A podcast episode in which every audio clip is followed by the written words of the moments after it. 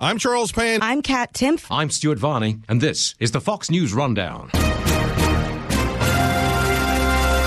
Thursday, October 12th, 2023. I'm John Saucier.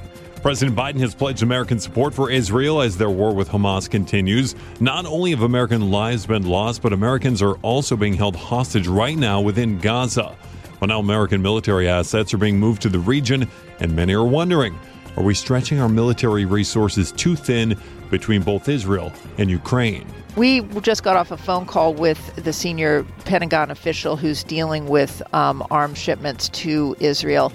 And she assured us that they were able to keep the shipments to both countries going simultaneously. This is the Fox News Rundown, Evening Edition. We've got two major wars going on in two different parts of the world, and the United States is heavily involved in both of them. National Security Council spokesman John Kirby said Thursday there are no plans to send U.S. troops into Israel to help in the fight against Hamas, but we're still providing other forms of military support. The USS Ford carrier strike group was already in the Mediterranean and was moved to the eastern Mediterranean. It's now on station off the coast of Israel and is basically being sent there to send a very strong message to Iran and to Hezbollah not to broaden this conflict. Our guest today is Fox News Chief National Security Correspondent Jennifer Griffin reporting from the Pentagon. They want to keep the conflict contained to the Gaza Strip, and Israel is now preparing for a ground invasion into Gaza, and they don't want Israel to have to fight on multiple fronts. And so this is a way to say to Israel's enemies and to other adventurous in the in the region who might want to distract from what's going on in Gaza, uh, don't you dare, because this is the U.S. Uh, military's largest, newest, and as they describe it, the baddest um, aircraft carrier uh, in the. You know, it's it's the first time that an aircraft carrier has been built in 40 years, and this thing has uh, is so unbelievable in terms of the number, in terms of its size. It's about three football fields long. It has squadrons of A-10s, F-16s, F-15s on on its flight deck. About 5,000 U.S. sailors on board. Um, it can do all any number of operations. It, it, will not be involved in the fighting in Gaza. That is not something that Israel needs. Um, Israel has its own navy, uh, but it is there to send a very strong message to the region. But it also will be joined in two weeks' time from the USS Eisenhower, which is en route. It's taking off actually tomorrow from Norfolk, and it'll take about two weeks to get to the eastern Mediterranean. No decision yet as to whether both carriers will stay there, uh, though we're hearing that uh, the Ford has been extended and it will be uh, likely two carriers in the Med, which is really quite a, a show of force. Uh, then we also learned, uh, John, that 2,200 U.S. Marines that were taking part in an exercise in Kuwait they had their uh, training exercise ended short. Uh, they had been there just 48 hours, and they were told to get back on the USS Bataan. Um, this is a the 26th Marine Expeditionary Unit, which is capable of U.S. Special Operations. Now, I don't need to tell you that with American hostages and other hostages being held in in uh, Gaza, uh, there could be a role at some point uh, if if U.S. special operators are needed. Um, this this would be one of the groups that would be on standby. Um, that being said, the Secretary of State was in Israel today. He gave very strong, passionate uh, uh support to Israel. Um, his description of seeing the images of those who had been killed in the Hamas terror attack over the weekend, um, you could tell he was very moved. He's a, a son of Holocaust survivors and and and um, and it, it, was very very moving to him. Uh, and what he uh, said was that no U.S. boots on the ground. Uh, Israel has not asked for U.S. boots on the ground. Israel has not asked for U.S. special operators to help in the Gaza Strip. So that is not on the table at this point in time. But the U.S. already had a few special operators attached to the embassy who are doing training exercises, and they've set up intelligence uh, sharing networks on the ground in Israel. Um, there's an FBI hostage rescue team there. Uh, there are any number of ways that the U.S. is trying to help help Israel with this hostage crisis that involves Americans. So you've got the United States of America showing support for Israel by sending, of course, this carrier strike group into the region, the other military assets that you mentioned. The top diplomat is there, Antony Blinken. But Jennifer, we're still getting reports that Hezbollah militants in Lebanon are firing rockets into the northern part of Israel, and that they actually even fired an anti-tank missile uh, towards some troops there too. Does this show that maybe all this American force isn't deterring some of these other militants if they're trying to open up another front of this war in the northern part of Israel? I wouldn't say so because I don't think it's clear yet that Hezbollah is opening another front. If Hezbollah were opening another front, we would see it. They have 100,000 rockets, Katyusha rockets, and uh, rockets that can hit Israeli cities. He, they have not launched those. This is almost like a probing attacks to say, hey, don't forget about us. We're still here. But this is not being considered the opening of a new front yet on, on the northern border. And in fact, we heard General C.Q. Brown, the chairman of the Joint Chiefs at NATO headquarters yesterday, yesterday say that he had not seen any intelligence suggesting that Hezbollah did want to get into the fight. Everybody's on pins and needles seeing what Hezbollah does, but some of these, the little bit of activity that we've seen on the northern border, I would not say uh, constitutes the opening of a, a new front. We would have seen thousands of, of rockets landing on northern Israel if Hezbollah had decided to get in on the game. Well, Israel does have that Iron Dome system to try and repel the rockets that are shot in there. It's obviously been very busy recently with the rocket exchange that's going on between Hamas and Israel. What is the United States' role in that, in replenishing the ammunition for Israel?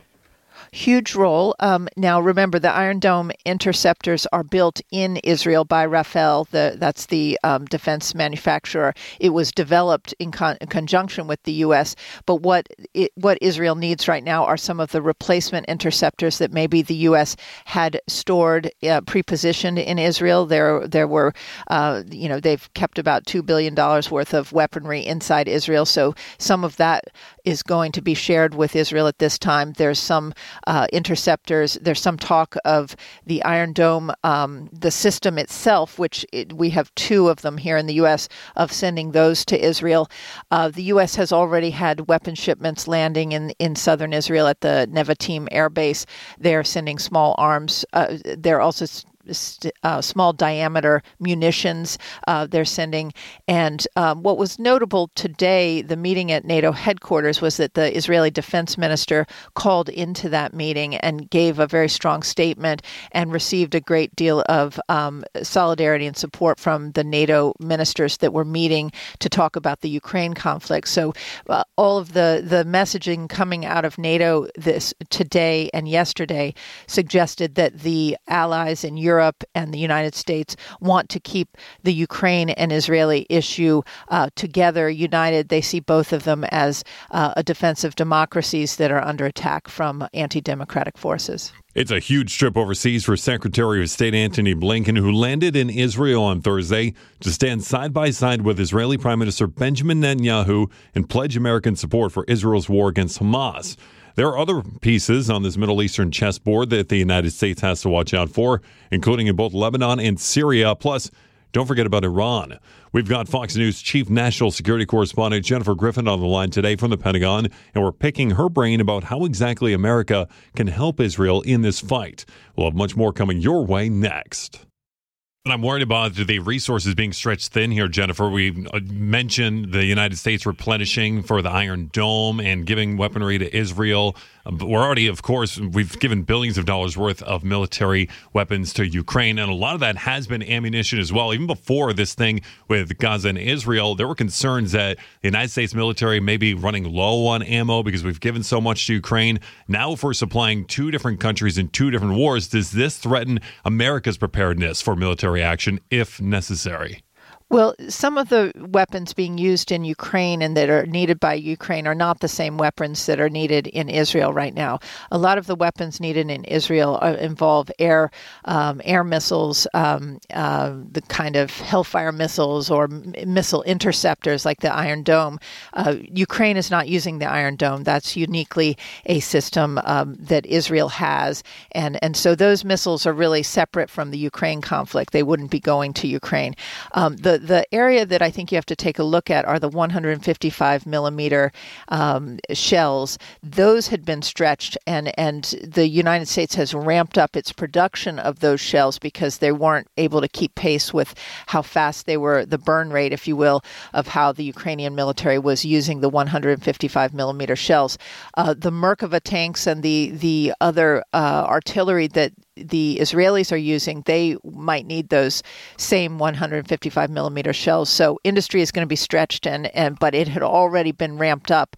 The Pentagon had already, in the last uh, year, uh, started to you know broaden out their their contracts, and and um, and that had been accelerated.